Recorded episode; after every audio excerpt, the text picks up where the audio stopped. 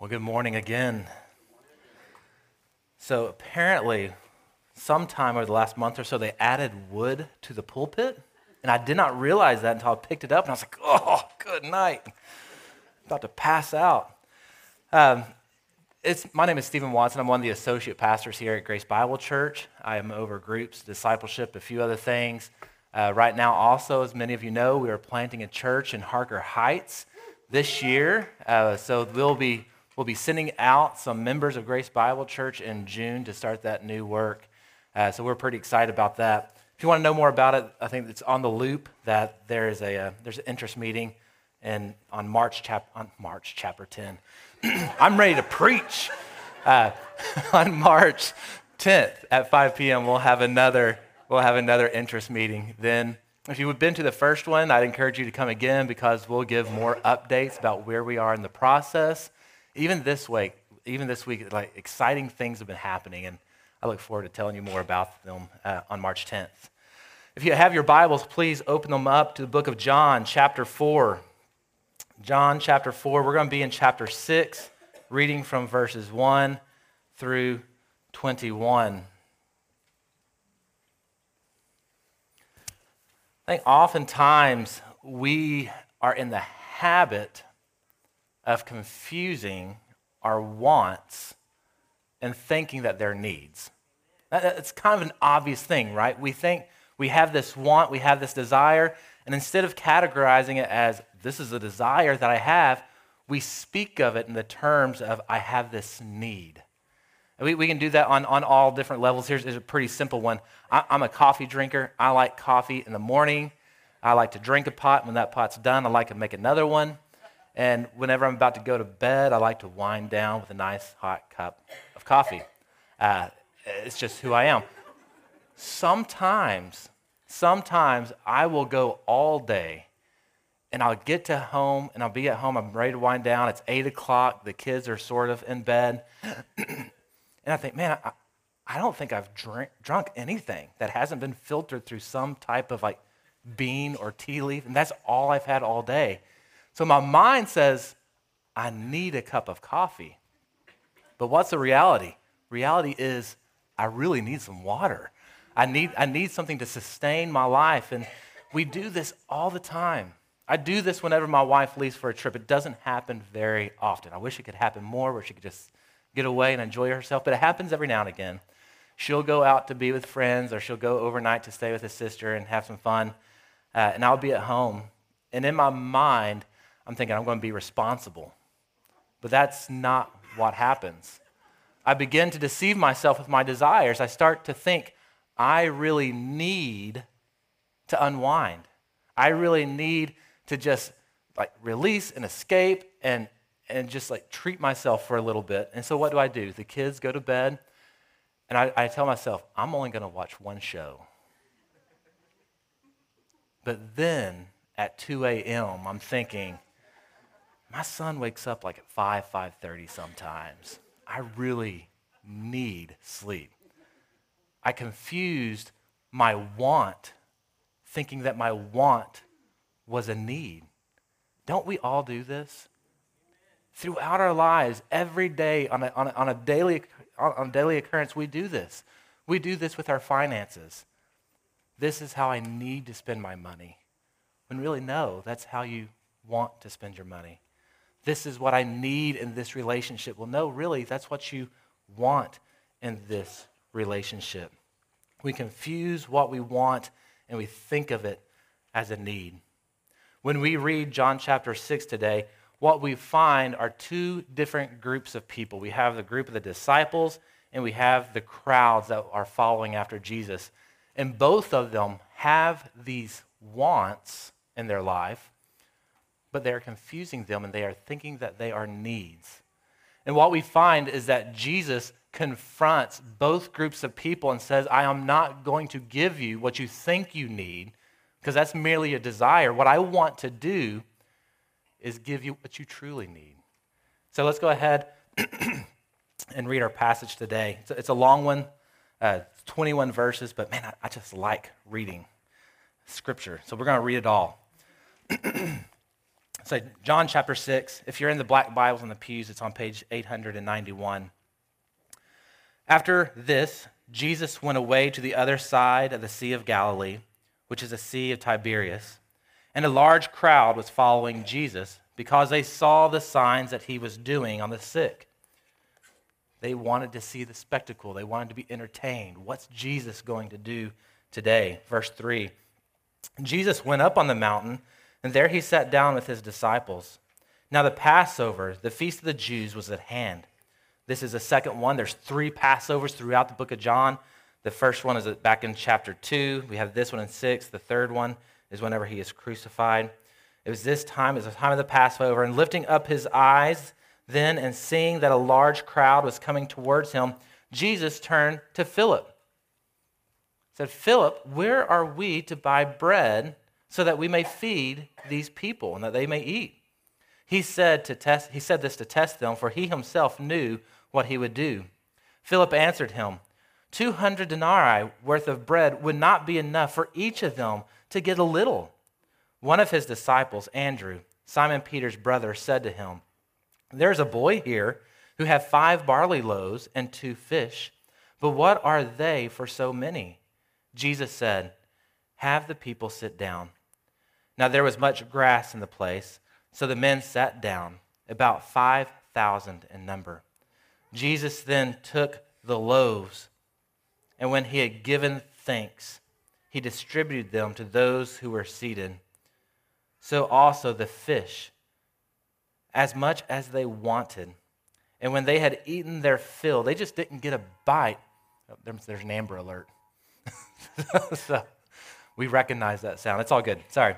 Um, Mine went off earlier this morning, too. Um, where were we? So they didn't just get a bite like Philip had said. 200 denarii wouldn't be enough to feed all these people with just one bite of bread. But here, with these, with these couple of fish and these five loaves, it says that, the, that all the people were able to eat their fill. So when they, so then Jesus said, "Gather up the leftover fragments, so that nothing may be lost." Verse 13. So they gathered them up and filled 12 baskets with fragments from the five barley loaves left by those who had eaten. When the people saw the sign that he had done, they said, This is indeed the prophet who is come into the world. Perceiving then that they were about to come and take him by force and make him the king, Jesus withdrew again to the mountain by himself. Verse 16 when evening came, his disciples went down to the sea. they got into a boat and they started to cross the sea to Capernaum. It was now dark, and Jesus had not yet come to them. The sea became rough because of a strong wind was blowing. And when they had rowed about three or four miles, they saw Jesus walking on the sea and coming near the boat. And they were frightened. But he said to them, It is I. Do not be afraid. Then they were glad to take him onto the boat. And immediately the boat was at the land to which they were going. This is a word of the Lord. Thanks be to God. Let's pray. Heavenly Father, we pray not only for this time in the Word, but we pray for this day and for all the things that are going on. That Amber Alert that just went off reminds us, Lord, that there are broken lives. There are things that are going on that are beyond our control that bring us to worry, that bring us to fear. And so, Lord, we ask that your sovereign hand be over these situations, especially those situations that are occurring in our church. We pray for the family who's worried about a diagnosis that they just got. We pray for the family who, who just had surgery just, just the other day, this week. We pray for the treatments that people are going through. We pray for marriages that just seem to be on the rocks. We pray for people as they try to figure out relationships and how to live life, or maybe even living life on their own. Lord, there are just so many varied ways that we're trying to figure out life. And Father, we need you and we need Jesus to help us through this. Be with us as we discuss this passage this morning. Give us insight, give us clarity. Lord, help us to look more like Jesus as a result. We pray this in Jesus' name. Amen. We need Jesus. Sermon point. I, I got, got kind of lazy with my sermon this week, so my first point is sermon point. Uh, let me turn this thing on. Oh, now we're both working. Here we are, right here. So, the first thing we see how Jesus confronts our wants.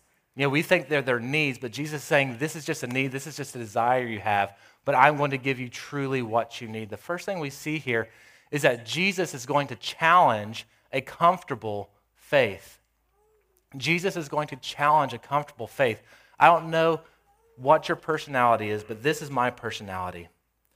I like to be comfortable. I oftentimes will organize my life and I will organize my schedule as much as I can in order to be at ease. And this is true with my schedule, but it's also true with my faith. I don't like being put in awkward and unpredictable situations. I don't like being stretched. And I think most of us are this way. We want to go through our simple routine to know what comes next. But what we find in John chapter 6 is that Jesus is not content to give us what we need. Jesus is not content to let us live this life of a comfortable faith. But what he wants to do is he wants to challenge us. And we see this in verses 1 through 5, or, or 1 through 9, whenever Jesus is talking with Philip. Whenever we come to this, this, this picture in the Bible, we see that Jesus is beside the Sea of Galilee, kind of on the eastern edge of the sea. And like oftentimes, Jesus would go up to a mountainside. He would gather his disciples around him and he would begin to teach his disciples. And I just imagine this picture where Jesus is teaching his disciples, and the disciples start to notice something off to the side. looks like a little plume of smoke, but what it is is just a dust cloud.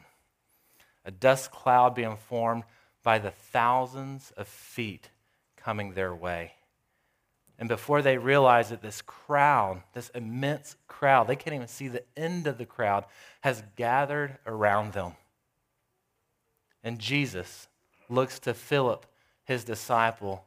Philip was from a nearby town. I'm guessing this is why Jesus chose Philip. He said, Philip, uh, th- these people here, they're hungry. Where, where can we buy some food? To feed all these people. Now, did Jesus ask Philip to feed these people? Did Jesus ask Philip to solve this problem? No. All Jesus did is said, Philip, where would we go to buy food for all these people? You're a local guy. You know where the markets are. What was Philip's response? Philip's response was not, well, Be- just down the road and they have a market. There's a square there. There's usually some food. Is that what he did? No. He said, Jesus, th- there's no way. There's not enough money in any of our pockets to be able to feed these people with even one bite of bread. That 200 denarii is eight months worth of wages. He said, eight months worth of wages would only give them one bite of bread. And as the crowds came out, we're told, we're told that, that there, there are 5,000 men. Most scholars believe that 5,000 men probably equated to about 20,000 people. And he looked at what Jesus was asking of him, of saying, Where can we buy food? And what this did is this stretched Philip, it stretched his faith. And this is what Jesus was doing. It says here in the verse, it says that Jesus asked Philip this to test him. Do you realize that if you are a follower of Jesus, Jesus is going to test your faith? He's going to stretch you. He is going to put you in unpredictable circumstances. He's going to put you in awkward circumstances because He loves you. Faith is like a muscle. This morning, I, I, woke up early. I needed to kind of run through my sermon one more time, so I tried to beat the kids up. And, and my son Jim woke up first. And uh, so, what that means is, is he got a pre sermon. I sat him down in the chair. I said, All right, son, I'm going to I'm going to practice my sermon on you. And, uh, and we got to this point in the sermon. I said, Show me your muscles. And he like busted out this big old muscle on his arm. And I'm like, Well, how do you get muscles? And, and the way that you get muscles is you have to stretch your muscles, you have to work your muscles, you have to exhaust your muscles. And if your muscles are going to get stronger, you have to exercise them. Faith is similar to this faith is a muscle that must be exercised. And if you're a follower of Jesus, Jesus is going to test your faith. I think this, he does this in three different ways. How does Jesus exercise our faith? He does it in three different ways. I think one of the ways that Jesus exercises our faith is by calling us to holiness. To be holy means to be set apart, to be different from the world. So, what this means is to be holy means that we are pursuing the morals that God has set forth in Scripture. We're pursuing the commands that He has given us. And our faith is tested when we sit in a sermon or we're reading our Bible and we are confronted with some Scripture that contradicts our life. And we are going to come to a point of testing. We're going to have to ask the question is my sin, or what the Bible is calling sin, am I willing to let it go? Am I willing to repent of it? Am I willing to follow after Jesus? That's, that's the question that we have to ask ourselves.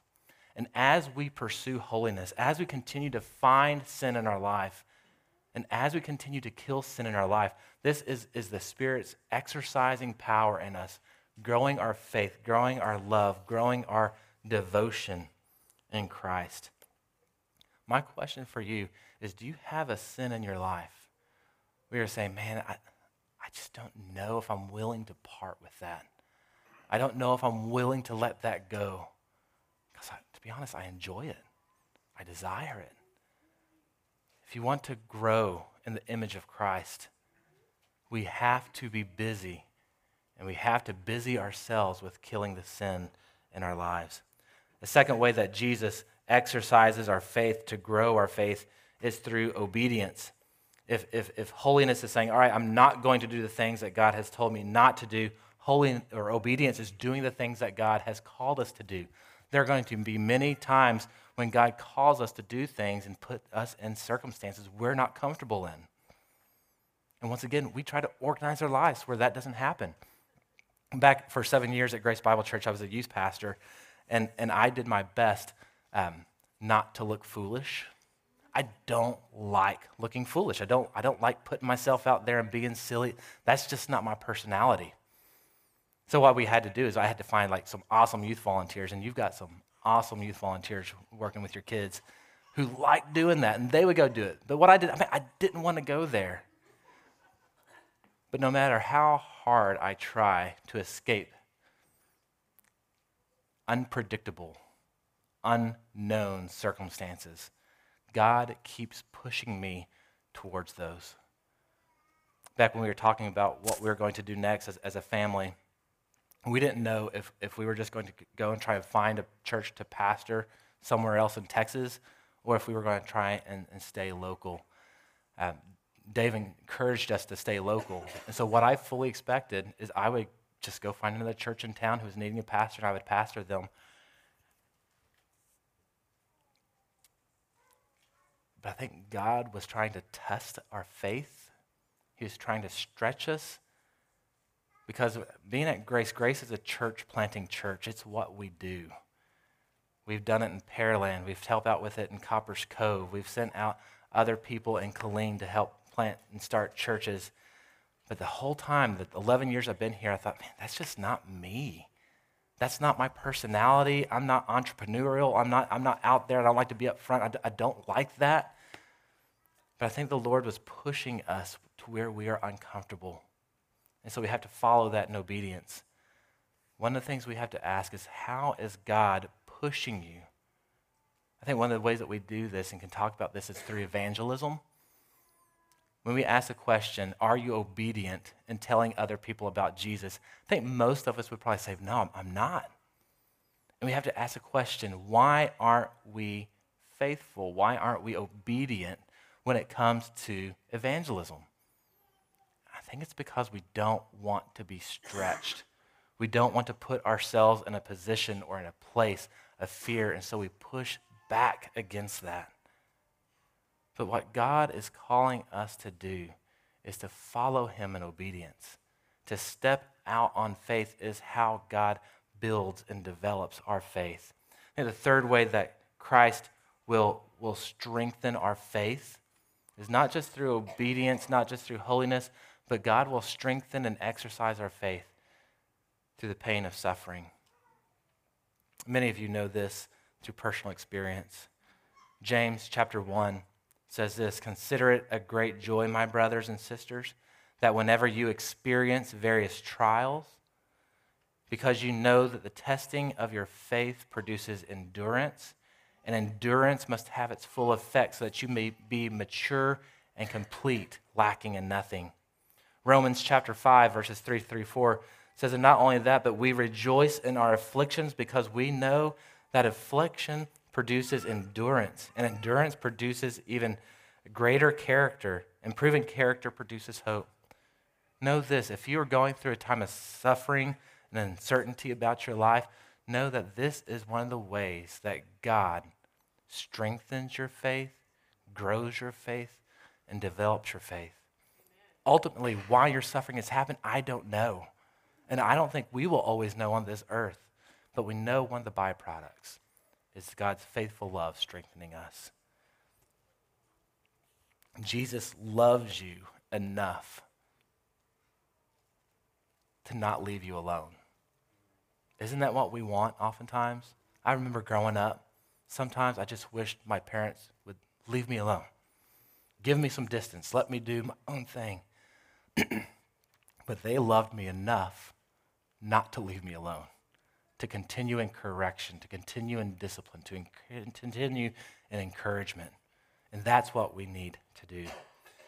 The second thing we see is that Jesus also challenges our expectations. Jesus challenges our expectations. This is where we come into the second scene. We have the first scene of Jesus challenging the comfortable faith of Philip. Here, in verses 2 and 10 through 15, we see that Jesus is challenging the expectations that people were putting on him. All these thousands of people, 20,000 of them, come, they sit down, they see that there's no great caravan of, of, of food out there, there's no great banqueting table. They see a lunchbox and they see Jesus. And then they see Jesus blessing the bread, breaking it, and passing it out. And I just wonder how low their jaw could drop as they saw more and more and more people eating that food. You know what happened inside of these people? They got excited. They got excited. We are told, we are told here in verse 14, they said, This, this must be the prophet. What the people of Israel were waiting for was a prophet, as a fulfillment of prophecy in Deuteronomy 18, chapter, uh, chapter 18, verse 15, where it says, The Lord your God will raise up for you a prophet like me, like Moses, among your brothers, and you must listen to him. So, what the people of Israel were looking for is they were looking for the next Moses. They were looking for someone who had come with signs and wonders. And here they were. The very reason they followed Jesus in the first place was because he was doing all these amazing signs. And now, not only is he doing signs of healing the sick, now he was feeding thousands of people. And they thought, maybe this is the one who is the Moses who will free us from our Egyptians.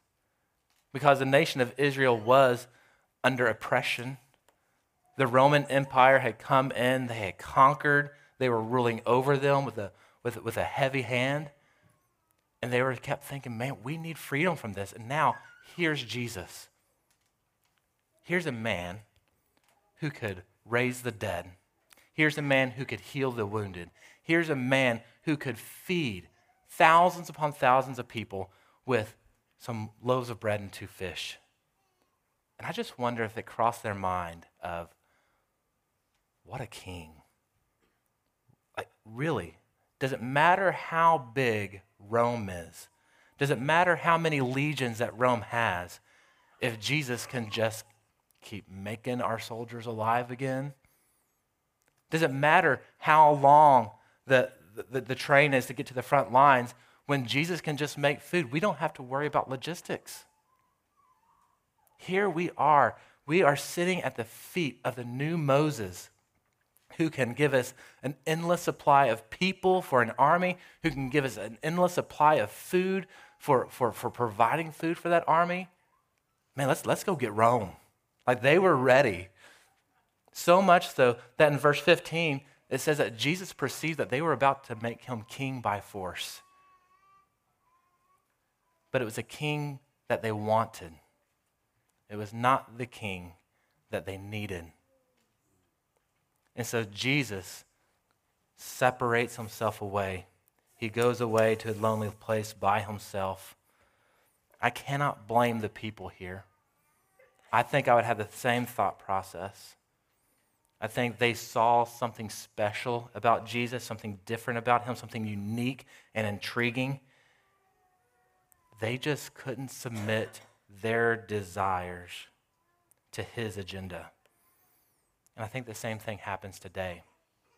We bring our agenda to Jesus and we say, Jesus, make our agenda happen. Beautiful illustration of this is, is, by one of the church fathers. I wish I could remember which one. I would sound smarter if I could, um, but I can't. But if you have a pen, you have your bulletin, this is what I want you to do. Simple illustration. I want you to draw three crosses. Three crosses there. We're told in Scripture that when Jesus was crucified, he was crucified between two thieves. And so this ancient church father said that there were two, just as there were two thieves on either side of Jesus at the crucifixion, there are still two thieves of the gospel today. So at the middle cross, you can write Jesus above it and the gospel below it. If the middle cross represents Jesus and the gospel, there are two thieves on either side of that cross that are stealing from the gospel message. One side, you can write this. You can write license. What do I mean by license? License gives you permission. When I was 15 and then turned 16, I got a driver's license, which gave me the permission to drive on my own.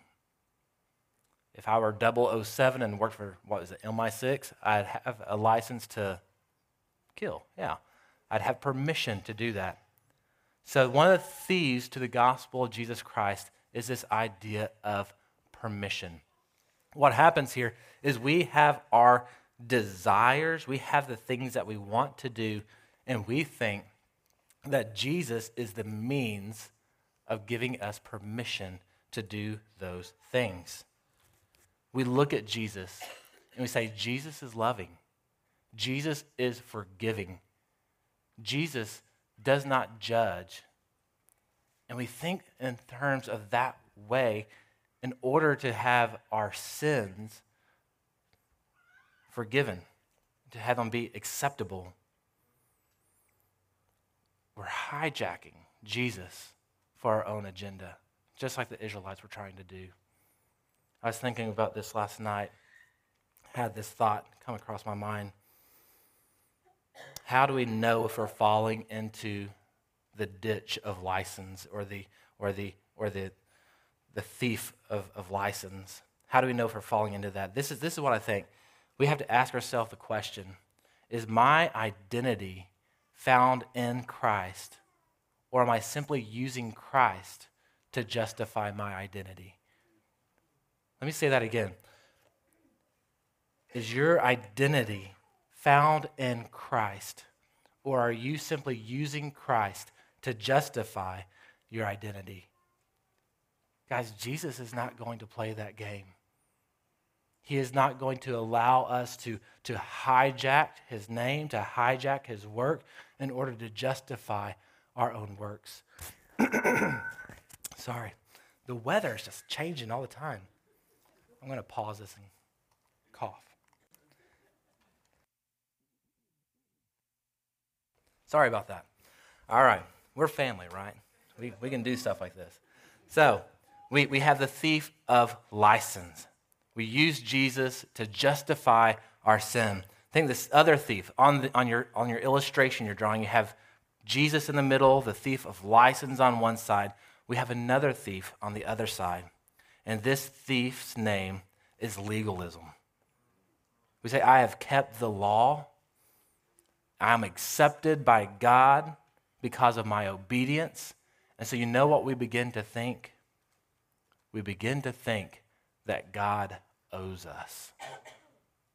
I've obeyed you, Jesus. I've sacrificed for you, Jesus. Look what I have done.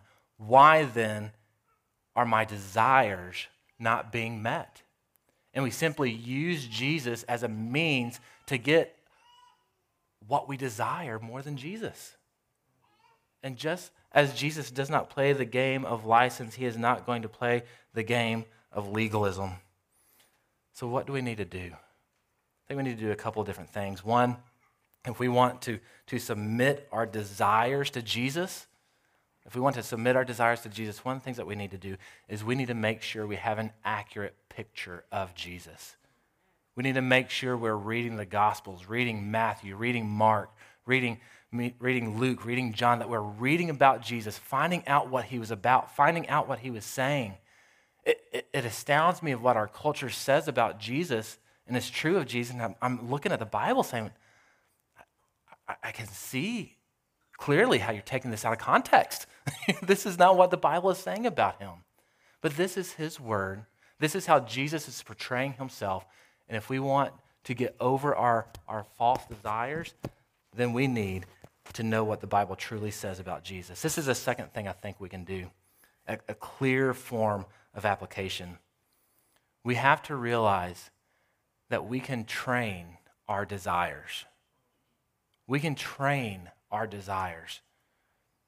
Just like whenever you have children and they're born, they are not born virtuous, but we have to train virtue into our children.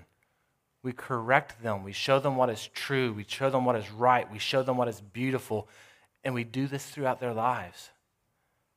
Just as you cannot, just how you can train virtue, I think you can also train our desires. I'm reading a book right now by James Smith it's called You Are What You Love. It's a beautiful book where he really confronts the idea because we like to think that we're intellectual, and as long as we have the right knowledge, then we're good. But he says human beings are much more complex than that.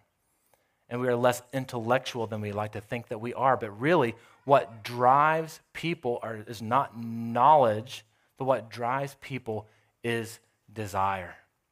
And the way that you train desire he makes the case that the way you train desire is through ritual, is through liturgy. And he says, whether you're in the church or outside the church, people use liturgy in order to train your desires. Think about, think about sports and athletics. I think it's very clear here.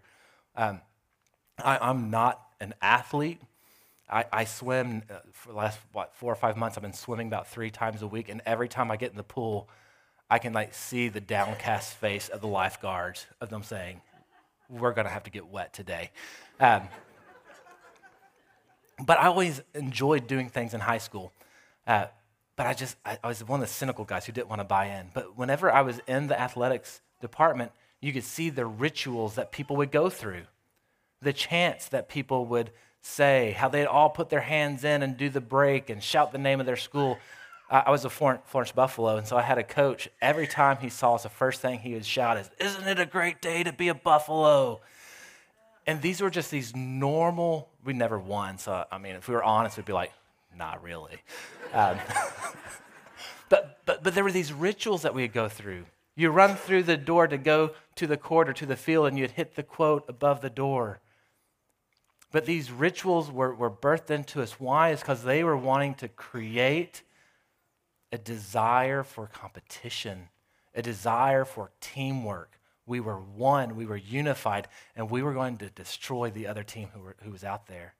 They created rituals and the liturgy to form our desires towards an end.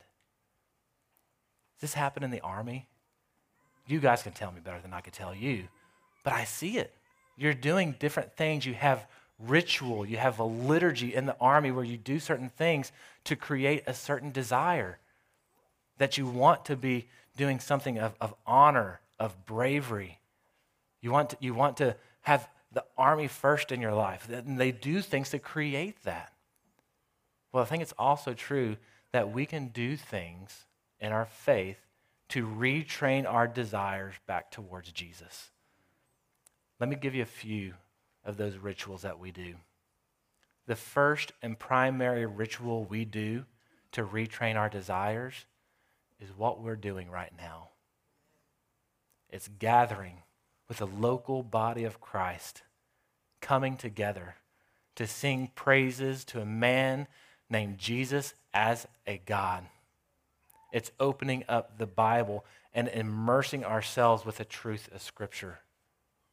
It's coming before a table, taking a piece of bread and breaking it, saying, This is the body of Christ broken for you. Picking up a cup, saying, This is Jesus' blood for a new covenant, for the forgiveness of many sins. We do these rituals in part to retrain our desires and our longings for Jesus. I'm speaking to the choir because you're here. But if church, and gathering with the saints is not a priority in your life, you're saying, I have greater desires that I'm going to follow more than Jesus. And you know as well as I do that probably one day a week isn't enough. So, what we need to do is start to transfer the rituals that we do on Sundays. We need to transfer those to the rest of the week of breaking bread, with one another, of being in the Word, of praying and being together. These are the things that we need to do. Brothers and sisters, we, we are at the end of the passage. What is the Jesus we need? It's not a Jesus who will give us our, our base desires. It's not a Jesus who will leave us comfortable, but the Jesus we need is a Jesus who's a Savior. Look at verses 16 through 21.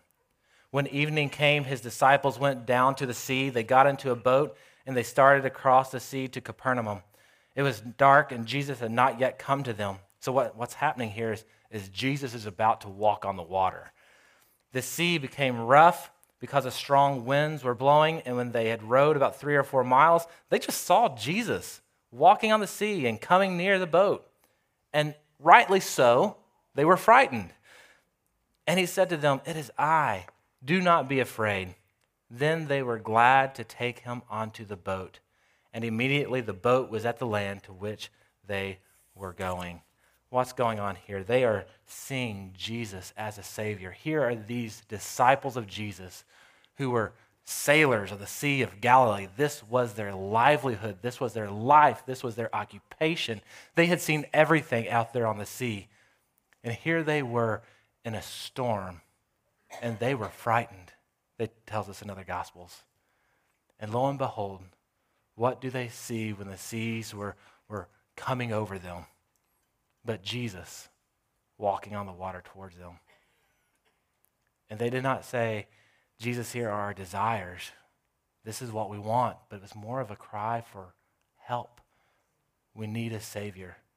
And look at what it says there at the end.